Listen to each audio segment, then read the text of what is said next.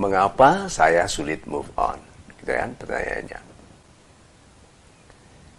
Karena tidak mudah move on itu. Jadi kalau orang bertanya, mengapa saya sulit move on? Itu dia membandingkan dirinya dengan orang tidak baik. Orang tidak baik itu cepat move on. Loh, kok bisa orang tidak baik cepat move on? Nih, dengarkan logikanya. Orang putus dari cinta itu pasti sakit karena cintanya serius.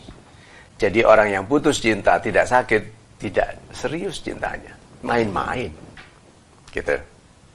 Eh, ada kesombongan, ada kesemena-menaan, ada sikap menyepelekan orang lain. Jadi kalau putus ya udah move on, cepat sekali. Berarti cintanya tidak serius. Nah, orang-orang yang mengeluh mengapa dia sulit move on, satu, syukuri. Berarti kalau saya sulit bergerak, sulit pindah, gitu, berarti cinta saya kuat. Itu sudah diputuskan, kan ada orang putus musiman yang itu loh yang musim kelengkeng, musim kolang kaling, durian dia putus selama bulan puasa putus ngurus kiri itu ya ada. Nah sih, tapi kalau selama putus itu tidak ada perasaan apa-apa, lalu sambung mudah nanti putus lagi udah berarti apa? Sebetulnya tidak ada cinta. Sebetulnya tidak ada cinta. Kalau teman yang satunya bilang, Mana bisa cinta tidak ada debaran di hati. Wah, gena. Berarti orang yang putus dan menderita cintanya serius. Sulit, syukuri. Terus gini, saya sudah mensyukuri putus. Gitu. Karena saya sudah simpulkan dia orang tidak baik untuk saya. Bagus, bagus, bagus sekali. Terus Anda tidak bisa move on kenapa? Karena dia yang terbaik bagi saya. Ayo, berapa banyak berapa banyak orang mengatakan gitu putus, sakit, lalu bilang apa? Dia tidak baik bagi saya, tapi dia bilang dia yang terbaik. Berarti apa? Orang yang tidak bisa move on ini menganggap dirinya sangat rendah sekali sampai pengkhianat pun dianggapnya yang terbaik. Jadi orang-orang yang sulit move on, di samping mensyukuri sulitnya move on, harus melihat bahwa dirinya sangat tidak cerdas membiarkan lama-lama bersedih mengharapkan kembalinya seorang yang tidak baik. Bilang gini, kalau putusnya bukan karena pengkhianatan, tapi karena keluarga, karena macam-macam, sakit ya, betul.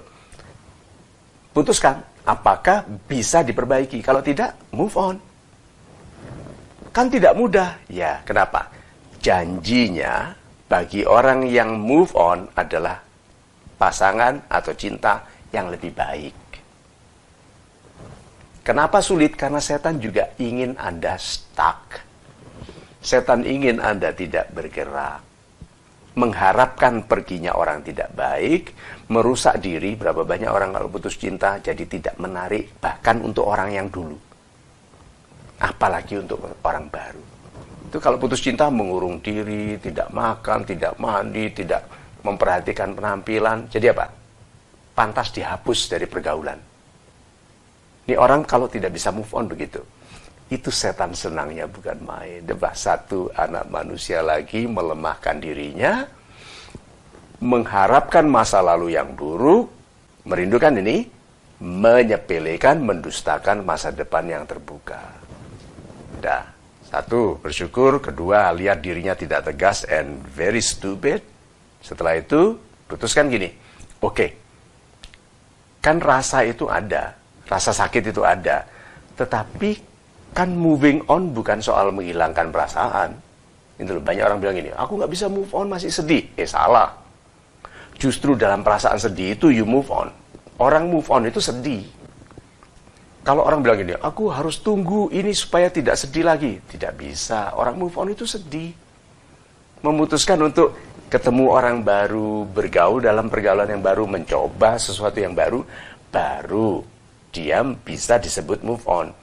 Selama dia dalam keadaan sedih dan tidak bergerak, tidak move on. Selama dia bersedih dan bergerak, dia move on. Namanya move, bergerak. So, anjurannya, jauhi yang membuat Anda mengingat-ingat kembali keadaan yang Anda rindukan dulu, mulai kenalkan diri dalam kehidupan lama yang Anda tinggal. Dulu kan pernah bahagia atau sebelum sebelum mencintai? Pernah atau? Pernah. Terus kenapa sekarang tidak bahagia lagi tanpa dia? Lucu sekali. Masuk saja ke kehidupan dulu. Orang tua yang diabaikan, adik-adik yang diabaikan, teman-teman yang diabaikan, hobi nonton yang jadinya hilang, hobi melukis yang jadinya hilang. Itu hobi menulis puisi yang jadinya hilang karena hubungan e, cinta yang dulu hidup lagi sepenuhnya. Nah, banyak orang tidak hidup lagi sepenuhnya seperti dulu waktu dia bahagia tanpa kekasihnya itu. See?